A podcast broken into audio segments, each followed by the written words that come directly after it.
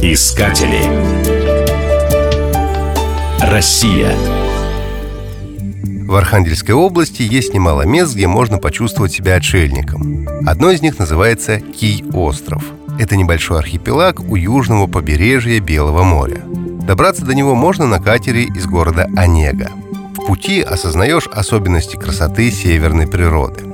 Краски неброские, но при этом необычайно глубокие и завораживающие. Архипелаг состоит из нескольких островов – больших, малых и совсем крошечных. На самом большом находится крестный монастырь и дом отдыха Кийский. Покатые скалы на острове поросли соснами. Берег окомляют песчаные пляжи, украшенные большими валунами. В солнечную погоду можно растянуться прямо на гранитном лежаке, впитывать его тепло, слушать шум прибоя – Некоторые скалы представляют собой каменную летопись. Многочисленные отдыхающие уже 90 лет высекают в камне свои имена. Самые ранние автографы датируются 1924 годом.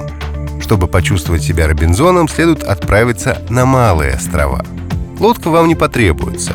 Нужно дождаться отлива и пойти на соседний остров прямо по дну Белого моря. В такие моменты ландшафт настолько преображается, что чувствуешь себя на другой планете. Вряд ли где в России удастся увидеть подобные метаморфозы. На небольшом острове Свободы можно поставить палатку прямо на берегу моря. Кругом царит уединение и покой. Вместе с приливом чувство уединения усиливается, ведь остров снова превращается в остров. В этих местах отдыхаешь телом и душой – Кисти архипелаг покидаешь чувством, будто умылся хрустально чистой родниковой водой. Искатели. Россия.